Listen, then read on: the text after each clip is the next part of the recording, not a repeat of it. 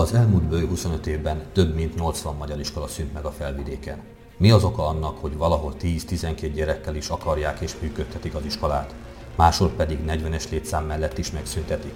Egyáltalán, hogyan segíthetne a szlovák állam a magyar iskoláknak? És miért nem teszi? Célirányosan használjuk-e a magyarországi támogatásokat? Mivel fenyeget Nagyszarva példája? Mi lenne a követendő stratégia? Köszöntjük hallgatóinkat, ez itt a Ma Hét podcast adása, a Prés. Kolleg Zsoltal és Lamsád Mátyással. A felvidéki magyar oktatásügy válságjelenségéről beszélgettünk Andruskó Imrével, a Komáromi Sej János Gimnázium igazgatójával. És mindenképpen az emberi tényezők kellene jó tanárok, de visszatér a pénzre. Pénz nélkül semmi nem működik. Teréz anya is örült volna, ha több pénze van, mert akkor több pénzt tud szétosztani szegények között. És Fodor Attilával, a Comenius Pedagógiai Intézet vezetőjével. Kivédeni helyzeteket, jól igazodni a világ változásaihoz erős közösségek tudnak. Folyamatosan halljuk azt, hogy Szlovákia is egyre jobban teljesít, nem csak Magyarország. Egyre jobbak a gazdasági eredmények. Kérdés, miért nem lehet eh, dinamikusabban megemelni a normatív támogatást?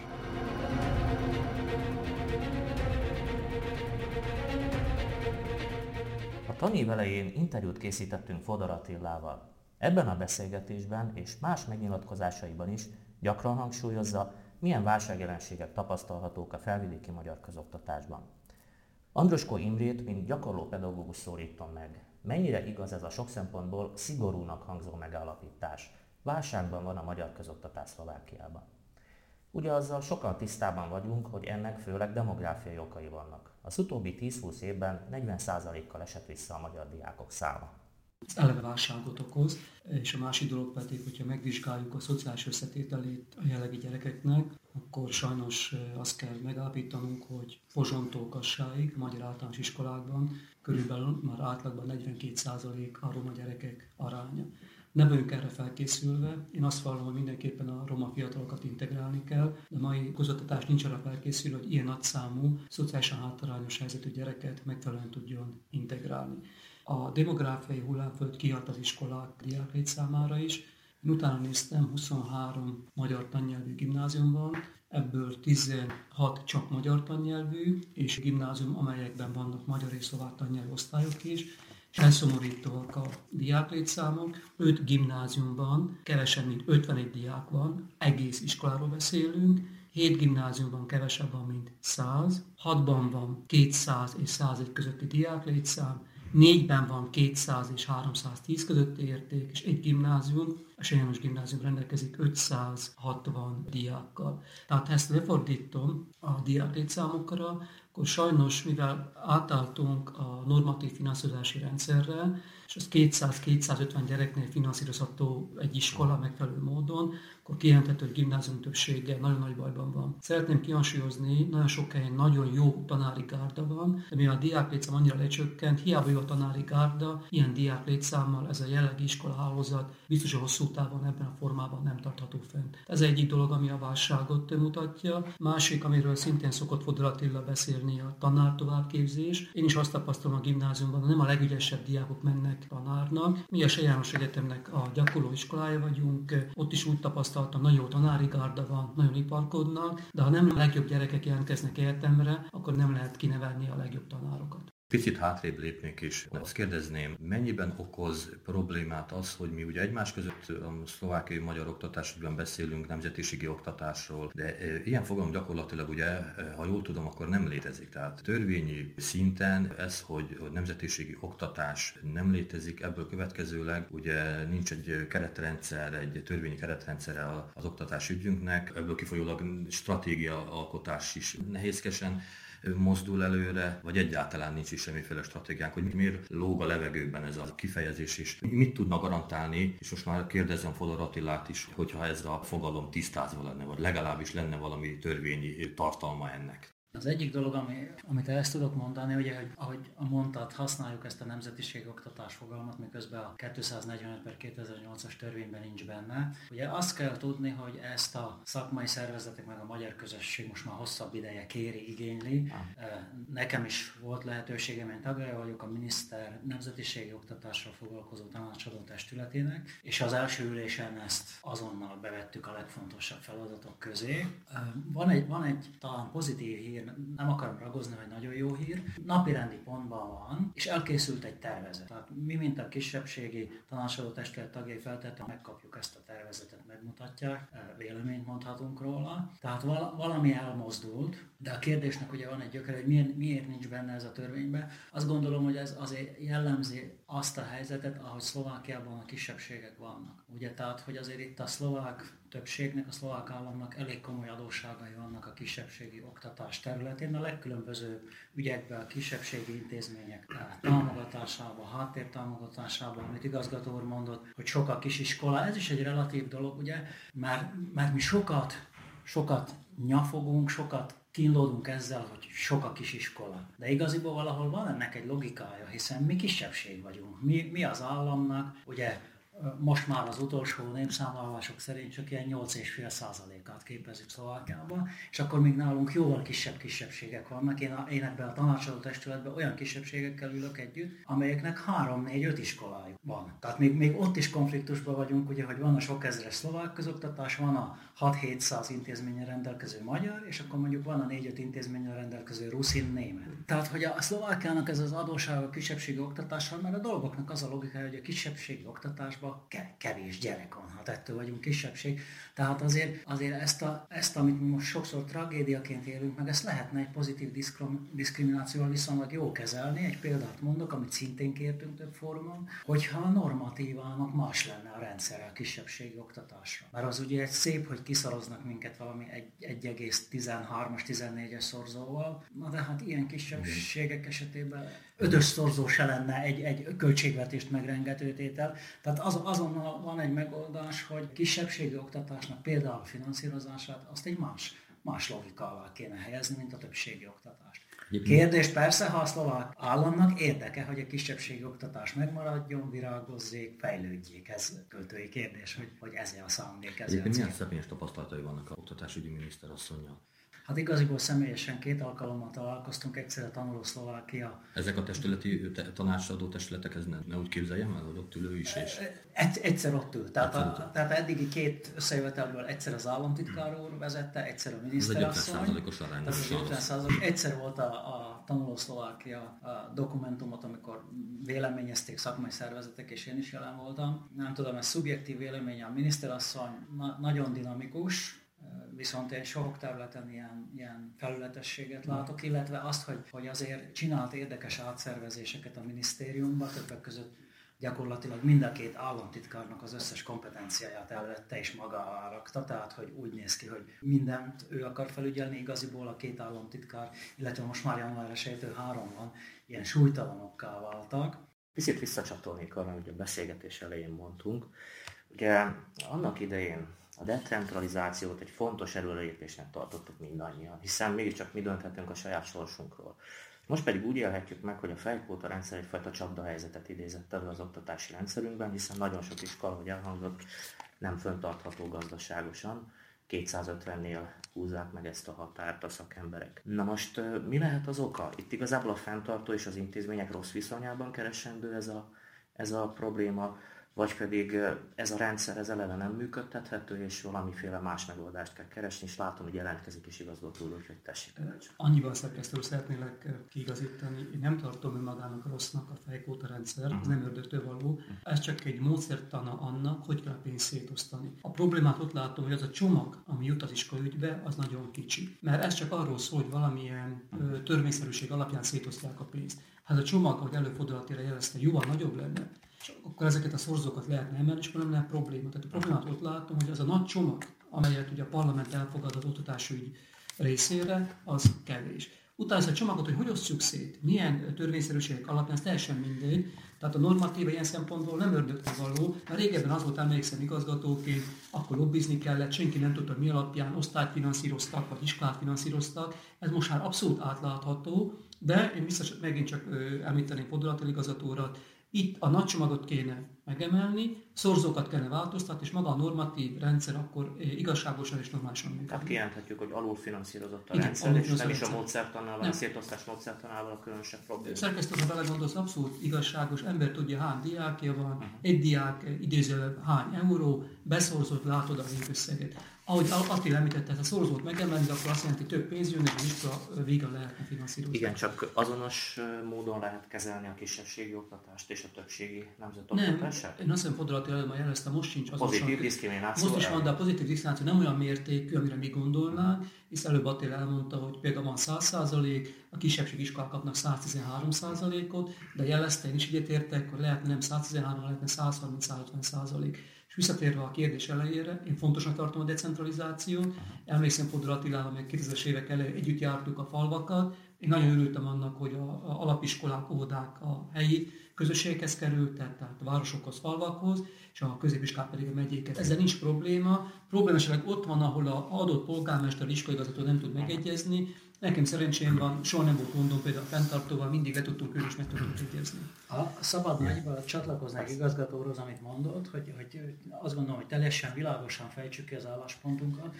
Én továbbra is önkormányzati párti vagyok, miközben látom azt, hogy a politika az úgy működik, kedvenc témája ez például a nagy szakszervezeteknek, hogyha találnak egy ilyen működési rendellenességet, amit lehetne gyógyítani, lehetne orvosolni, de azonnal kihasználják, mint egy ilyen földobott labdát, hogy lám, lám jobb volt a régi rendszer, lám jobb lenne megint visszamenni, ugye, ugye ilyen gyakori manipulációk, amikor mondjuk az óvónők vagy, vagy, vagy azok a pedagógiai dolgozók, akik az úgynevezett eredeti kompetenciában vannak, és a településnek a költségvetéséből a visszapörgetett adókból működnek, és mondjuk nem kapják meg azt a 100 euró jutalmat, amit az állam az alap- és középiskoláknak adott, azonnal kihasználják, hogy látjátok, hogy ha államiak lennétek, akkor jobb lenne a helyzet. Tehát ezek a manipulációk vannak. Én azt mondom, hogy az önkormányzati rendszer továbbra is szerintem számunkra jó és elfogadható.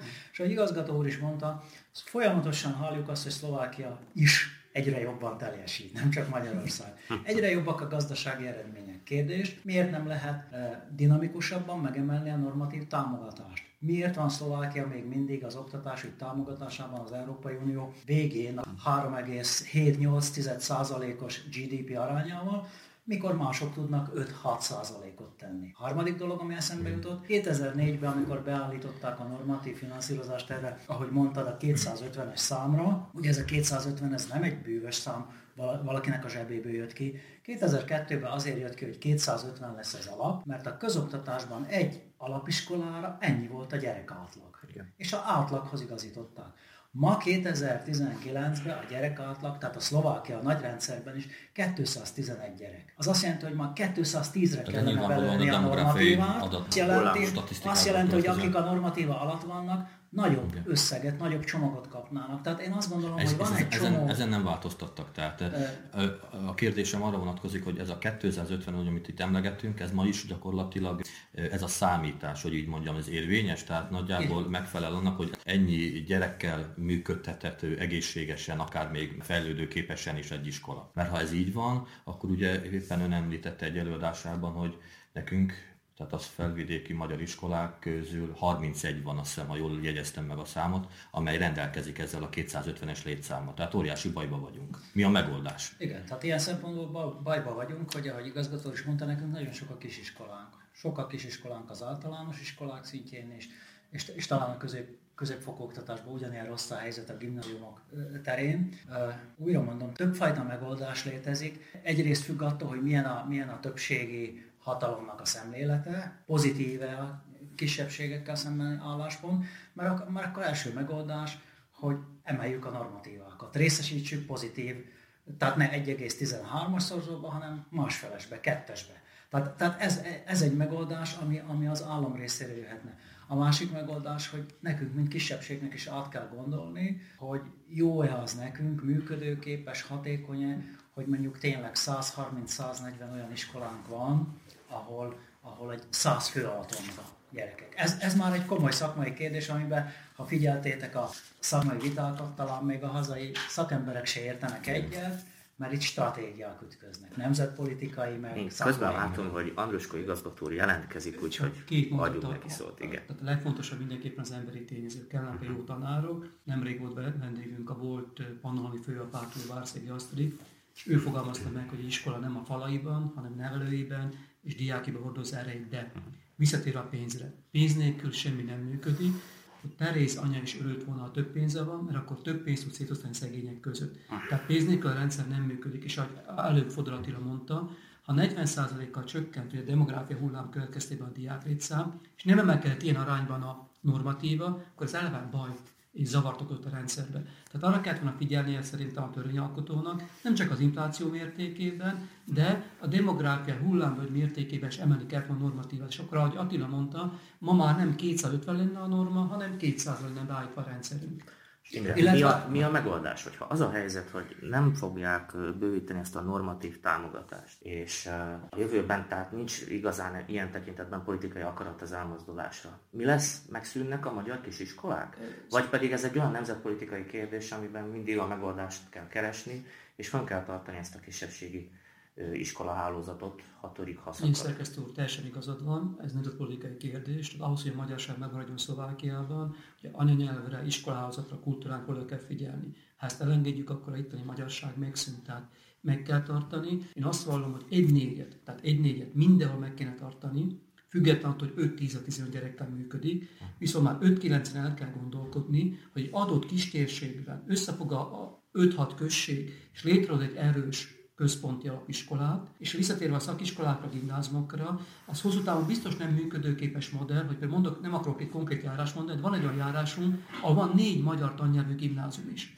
Ez hosszú távon biztos nem ez föntartható. Nem azért, mert én mondom, egyszerűen a számok kegyetlenek. Ez konkrétan léva, ugye? Léva, igen. De visszatérve a kérdésedre, szerkesztő úr, én azt vallom, mindenhol meg kell tartani az egy négyet, hogy a kisgyerek ne utazzon az adott községben járasson iskolába, minden arra kell törekedni, és ezért tartom fontosnak a magyarországi támogatási rendszer, hogy óvodáinkat tudjuk fejleszteni, mindenhol legyen magyar óvoda, viszont 5-9 nem vagyok meggyőződve, hogy mindenhol kell. Egy olyan iskola, ahol 1-90 van mondjuk 60-70 gyerek, az hosszú távon nem lesz föntartható. De ez megint előhozza a másik kérdés, melyik az a polgármester a hat községből például, aki azt mondaná, hogy a építi az 5-9 mert akkor négy év nem nyer meg a választásukat. És Albert Sándor volt az az oktatáspolitikusunk, aki már 20 éve mondja, hogy központi iskolákat kell létrehozni. Igen. Például Komáromban ilyen a Mariánum. Óvoda, alapiskola, középiskola. Ez működik Kassán, működik Pozsomba, és lehet, hogy egy kitörési pont olyan helyen, ahol baj van, mert ha esetleg gyöngébb a középiskola, akkor megtartja az alapiskola. Ha jól értem a Fodor Attilát, ugye, akkor ehhez képest egy picit mást mond. Válaszolni fogok erre, Jó. csak még igazgatórat kiegészítve, elég sokszor éri vád a felvidéki magyar oktatási rendszert, vezetőit, fenntartóit, hogy egyre csökken a gyereklétszám, és, és sok az iskola. Azért szeretném jelezni, hogy, hogy ezt, ezt is azért kezeljük mértékkel. A rendszerváltás után, ugye, amikor, amikor egy érdekes kettős, kettős mozgás volt a rendszerben, a gyerekek száma már a 90-es években csökkent, a, a Szlovákiában is általában, ugye a csúcs az a 70-es, 70-es, 80-as évek voltak, tehát a rendszerváltáskor már egy csökkenő gyereklétszám volt, de mivel jött a demokrácia, jött a felszabadulás, iskolákat lehetett nyitni, új intézmények nyíltak, egyházi és magániskolák szaporodtak el. Tehát azt akarom mondani, hogy nekünk a 90-es években, megnéztem a statisztikában, volt olyan év, 90 3-4 táján, hogy 330 magyar intézmény volt. Alapiskoláról beszélek. Most 250 alatt vagyunk. Az mínusz 80. Ezzel csak azt akarom mondani, hogy azért van egy olyan mozgás, hogy ahol tényleg elfogyott a gyerek, ott nem lehet iskola, és azt gondolom, hogy ez elég jelentős, mert ha jó, jó, jó számolom, ez egy negyede tulajdonképpen. A másik dolog, ami, ami szintén a helyzetnek a plastikusságát mutatja, hogy tudunk kisiskoláról, tehát kislétszámú egy négyes iskoláról, amelyiket a fenntartója 44 gyerekkel megszüntetett. És tudunk számos kisiskolát, amelyet a fenntartója a mai napon is 12 gyerekkel, meg 10 gyerekkel megtart. Ezzel csak azt akarom mutatni, hogy itt is jön az önkormányzatiságnak az az előnye, hogy ahol akarják az iskolát, ahol vállalják, ahol, ahol van lehetőség a plusz forrásokat odarakni, ott megmentik, ahol nem annyira fontos az iskola, vagy másra fontos, ott meg, ott meg megszüntetik. És azt gondolom, hogy nagyon rossz lenne, ha erre valamilyen fűnyíró elv lenne, hogy nem érdekes, hogy mit akar az önkormányzat, hanem lenne egy szám, és az fölött a, az alatt a szám alatt esnének az iskolák. Na most arra, hogy, hogy itt két stratégia ütközik, ugye, hát mondjuk meg világosan, ugye a nemzetpolitikai stratégia az, hogy ahol csak lehet minden faluban legyen magyar iskola, mert ugye, ahogy azt a polgármesterek is elmondják, ha, ha már a faluban magyar iskola sincs, akkor, akkor milyen falu az, ugye? Tehát ahol nincs iskola, meg kocsma, meg templom, az, az milyen falu. Ugyanakkor a szakemberek látva a finanszírozási gondokat, látva a gyereklétszámot, látva azt, hogy milyen szükséges az, hogy a mai iskola színes legyen, de egy színesen egy iskolát színes programokkal akkor lehet építeni, hogyha van elég pedagógus, van elég gyerek, akkor lehet csoportokat, alternatív programokat, átjárásokat évfolyamon belül. Erre viszont a kisiskola nem alkalmas, tehát itt ez a két szemlélet ütközik. Én azt gondolom, hogy Albert Sándor is már közelített, mert most már Albert Sándor is ugyanazt vallja, amit igazgató úr mondott, hogy az egy-négy maradjon meg. És én azt gondolom, hogy az anyaországi támogatás talán két, két módon csatornáznám be a, a szlovákiai magyar oktatásba, és ez nem biztos, hogy ma még úgy működik. Az egyik, hogy nagyon támogatnám azokat a településeket, akik ténylegesen meg akarják tartani az iskolájukat, ragaszkodnak hozzá, ezek a 12 meg 15 gyerekesek, a másik pedig a minőséget finanszírozni. Ez sem ma még Igen. alapelv, de azt gondolom, hogy ez nagyon fontos lenne, hogy a szlovákiai magyar oktatás versenyképes legyen. De még egyszer, én visszatérnék Fodor nagyon fontos gondolatához, a helyi közösségnek kell eldönteni, mit szeretnének uh-huh. lépni. Én soha nem venném azt a bátorságot, hogy elmondanám, amíg iskolát be kell zárni, soha nem is csináltam ilyesmit. Én azt mondom, Attila pontosan megfogalmazta, a helyi közösségnek kell eldönteni, és tényleg, hogyha mellé lehet a magyarországi támogatás, a helyi közösség úgy dönt, hogy önnek ez fontos, hogy fönt akar tartani, ám tartsa. Szeretném most már egy picit afelé terelni a beszélgetésünket, hogy beszéltünk arról a hogy az általános iskolák szervezeti háttere, szervezeti hálója az úgy nagyjából rendben van. Ugyanez a gimnáziumoké is. Ott igazából az a probléma, hogy, hogy mivel csökken a diák létszám, attól kell tartanunk, hogy ezek közül az intézmények közül be kell zárni néhányat. Van két olyan terület, ahol viszont szerintem vannak adósságaink, ez a szakképzés mindenképpen, és a másik, amiről már kezdtünk itt beszélni, és ezért is teszem most fel a kérdést, mert gondolom, hogy erre szeretném volna reagálni, itt az óvodahálózat. A magyarországi fejlesztési források most elég nagy mennyiségben érkeznek ebbe a szegmensébe a közoktatásunknak. A kérdésem az, hogyan látjátok, ezeket a fejlesztési forrásokat megfelelően, szakmai értelemben megfelelően használják? Van ennek több megközelítése. Egyik dolog az, hogy szomorú, hogy, hogy Szlovákiában az óvodákat Magyarország újítja fel. Ez, ez sajnos, miközben azért zárójelben megjegyzem, hogy a szlovák oktatási miniszternek, például a nemzetiségi osztályvezető, főosztályvezetője Prékop Mária elég sokszor hangsúlyozza, és kicsit, kicsit úgy szemrehányóan is mondja, hogy a különböző szlovák minisztériumok is több alkalommal az elmúlt években hirdettek lehetőséget, és hogy nem, nem nagyon éltek vele a magyar települések. De minden esetre ez, ez, ez mondjuk baj, hogy 140-150 óvodát a magyar államnak kell itt rendbe rakni. Olyan szempontból viszont jó, hogyha ha azt veszük, hogy ma, ma azért a szülők igénylik a minőséget ilyen szinten is. Tehát, hogyha egy óvoda jól felszerelt, átépített, jó a környezete, akkor ez biztos, hogy egy vonzó szempont, és ilyen szempontból azt mondom, hogy a nemzetpolitikai, a nemzetstratégia része is, hogy, hogy, hogy szép, szép felújított intézményekbe a kérdés a gyerekek. arra vonatkozik inkább, hogy a felújításokról, bocsáss meg van szó, vagy inkább arról, hogy pótoljuk az intézményi hálózatot. Erre, erre akarok válaszolni, hogy a harmadik dolog, amiben én nem tudok nyilatkozni, és van olyan gyanúm, hogy az igazgató úr sem, mert mi, mi ketten olyan pozícióban vagyunk, uh-huh. hogy mhm. feltehetően sajtóból vagyunk fogyasztók, én abbéli reményemet szeretném kifejezni, hogy valakik, akik ezt a hatalmas pénzcsomagot kezelik, akik rendelkeznek felette, azok alaposan átnézték, hogy hova, hova kell befektetni, hol kell óvodákat megújítani, és hogy mögé rakták azt a szakmát, amit kérdeztél, hogy ezek szakmailag megalapozott befektetések-e.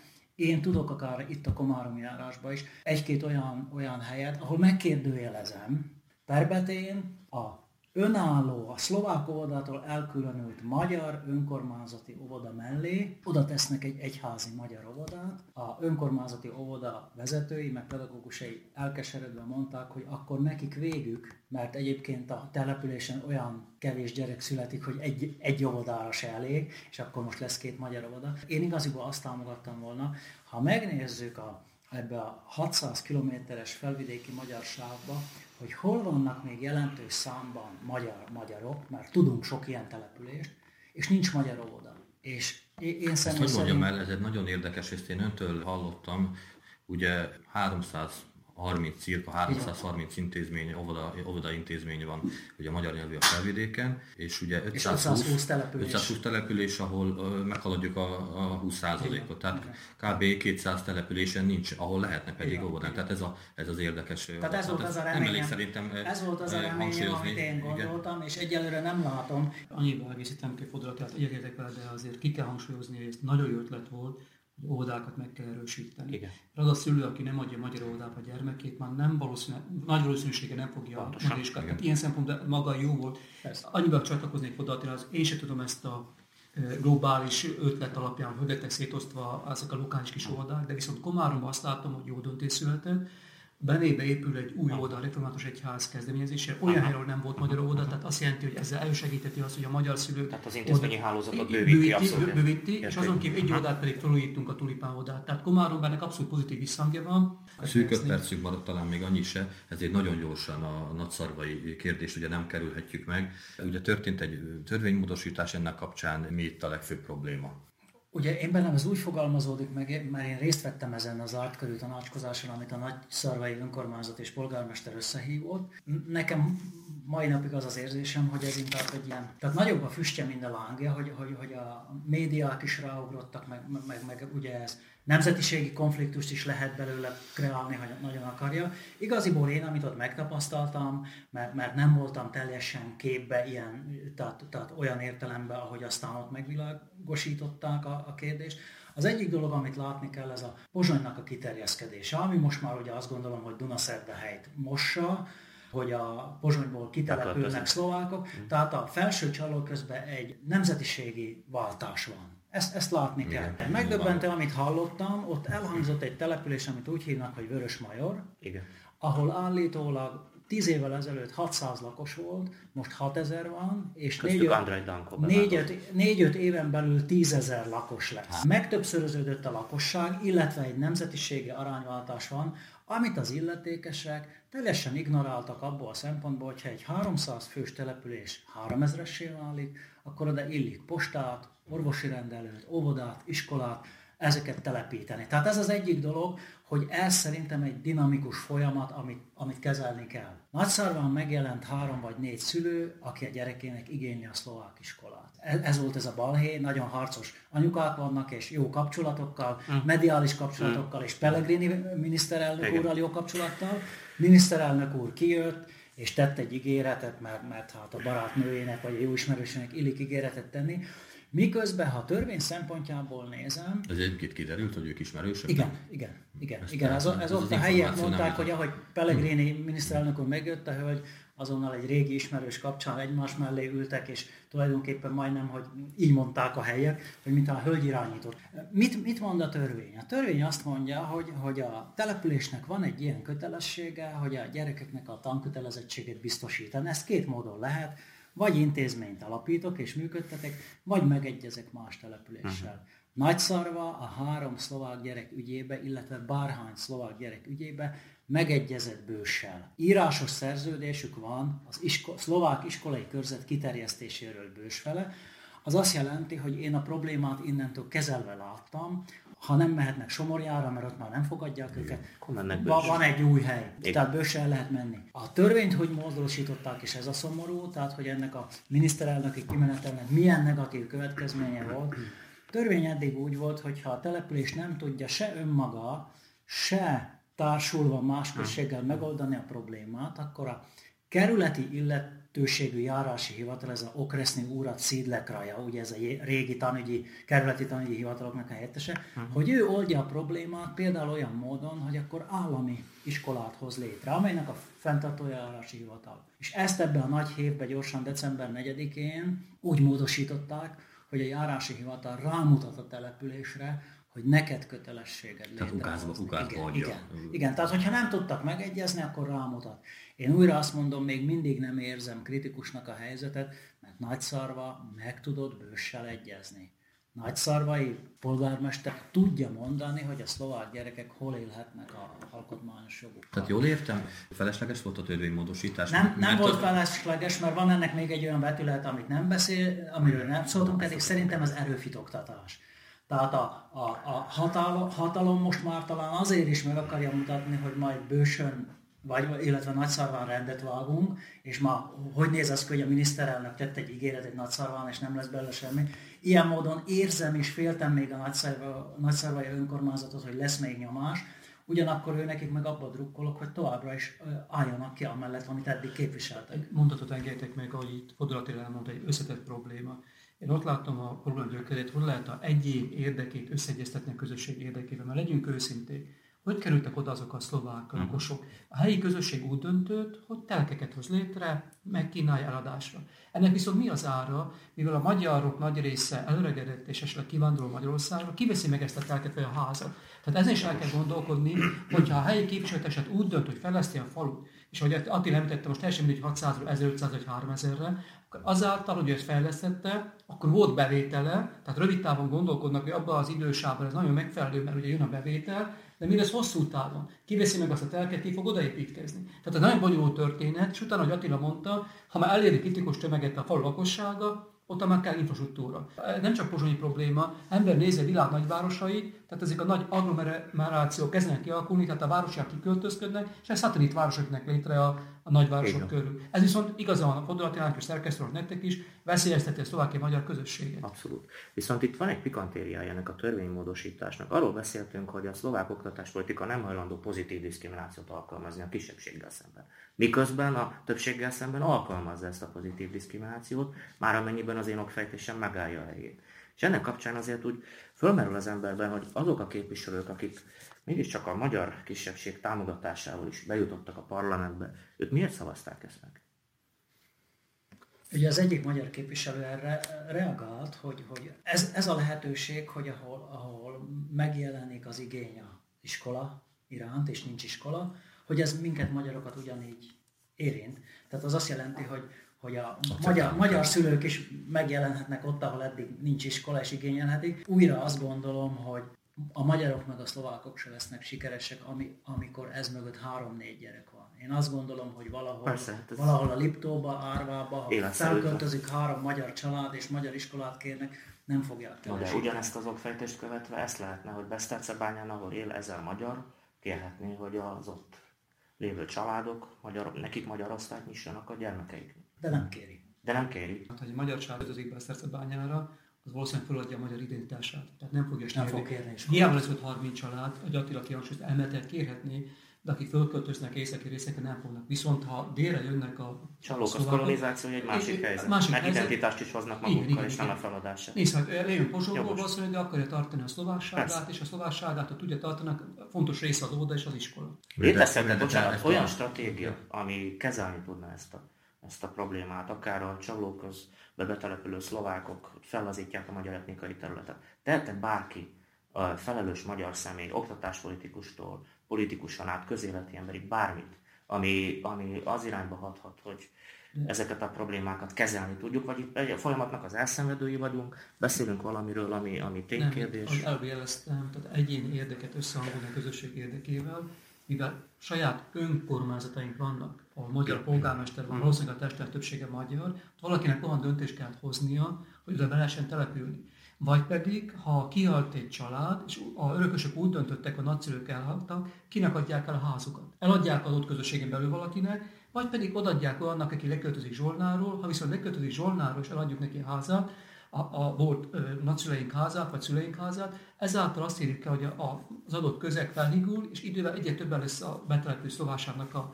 aránya, és ahogy Attila jelezte, itt kritikus tömeg főtt már kérik az iskolát, és legyünk őszinték, ha betelepül 5-10-20-30 család, mi is kérnénk, esetleg egy olyan helyen, ahol többség a magyarság, ők is elkezdik kérni, még a kisebbségben is vannak. Itt, ahogy mondasz, itt szerintem nincs, ö, valahogy itt annyira eldurult a közbeszéd magyar-magyar vonalon, hogy még a minimumban se tudunk megegyezni. Uh-huh. Elve viszont szerintem meg kéne tudnunk egyezni, hogy azokat a színmagyar területeket, amely eddig színmagyar területek voltak, uh-huh. hogy, hogy meg tudjuk tartani. Én csak egy mondatban, kettőbe tudok erre reagálni. Az egyik, hogy ahogy te, te is fogalmaztál, leírtad, leírtad ezt a jelenséget, ez nem oktatási probléma, tehát ezt, ezt nem az oktatásügynek kell megoldani, meg nem az iskolának, ez az egyik dolog, és a másik, hogy lehet-e, ki lehet-e védeni ezeket a folyamatokat. Ez a Biztos, hogy ki lehetne védeni, hogyha Dél-Szlovákia, mert azt gondolom, hogy kivédeni helyzeteket, jól igazodni a világ változásaihoz, erős közösségek tudnak. Lehet-e erős ma az a közösség, ahol Dél-Szlovákia tulajdonképpen 25 éve gazdaságilag le van pusztítva, infrastruktúrák, utak, gyárak hiányoznak, az emberek kimennek külföldre. Tehát én azt gondolom, hogy itt azért még mindig egy ilyen nem, nemzetpolitikai csatározás zajlik, úgyhogy majd akkor lehet kivédeni, amikor a többség nemzet részéről egy pozitív szemlélet jön a kisebbség felé, és a kisebbség pedig élni tud ezzel, és fokozatosan megerősödik, és nem adja fel. A... Nem naivitás ezt remélni, Attila? Hát, Majd ha elfogyunk 30 ezerre, akkor lehet, hogy lesz egy ilyen készség a Persze, persze, lehet, hogy naivitás, de én, én, én most a logikáját mondtam el a dolgoknak, hogy ehhez milyen út vezet. Azt gondolom, hogy, hogy valamilyen részben rajtunk is múlik, hogy milyen erősek a közösségeink, mert egyébként Nagyszarva nem az az eset, ahol sokan betelepültek. Ők éppen mondták, Igen, hogy hát mások jobban eladták, hogy ő hozzájuk nagyon kevés betelepült jött, sőt még az egyik képviselő fiatal embert olyan jó is volt hallani, már csak azért, mert fiatal volt, és hogy ennyire, e, hmm. ennyire öntudatos, rendben van az identitás, hogy azt mondta, hogy ők meg fogják találni a módokat, hogy hogyan lehet azt valahogy mégiscsak korlátozni, szabályozni, hogy a nagyszülők házait kinek adják el. Ez már egy közösségi szemlélet, ami szerintem, hogyha elterjed egy településen, ha ezt építik, erősítik, ak- akkor vannak remények. Tényleg csak egy-két mondat, aztán ö, le is járt az időnk, csak még visszakanyarodnék, hogy te hogyan látod Imre a, ezt a törvénymódosítást, mert talán ez a reakció maradt még el. Túlzónak találom, tehát azt jelenti, hogy ha eddigi rendszer is működött, tehát nem hiszem azok a szlovák gyerekek iskola nélkül maradtak volna, és ugye szülők nem akartak bőső utazni Somorjára, tehát eddig is meg volt a törvényes lehetőség, a szlovák iskolát látogassanak, tehát nem tartom szerencsésnek ezt a törvényváltoztatást, mert beleadkozik az önkormányzatok hatáskörébe. De... És, a, és a, jósolni kellene, hogyan rendeződhet ez az, hogy mi lesz a kifutása, jósoltok? Ezt nehezen tudom megmondani, hogy ennyire harciasak azok anyukák, szerintem ők ragaszkodni fognak hozzá, hogy ha lehet, akkor indulunk egy szlovák osztály. És a közösségnek kell megtalálni azt a lehetőséget, hogy ezt kivédjék. Dolgok szerint mi lesz a vége a én, abban, én a józan helyzetben bízom, hogy három-öt gyereknek nem kell iskolát csinálni. A ma hét podcast adását a Prést hallották. Köszönjük figyelmüket! Következő adásunkban Adi Endre költészetéről Hánagy Péter történésszel beszélgetünk. Tartsanak velünk akkor is!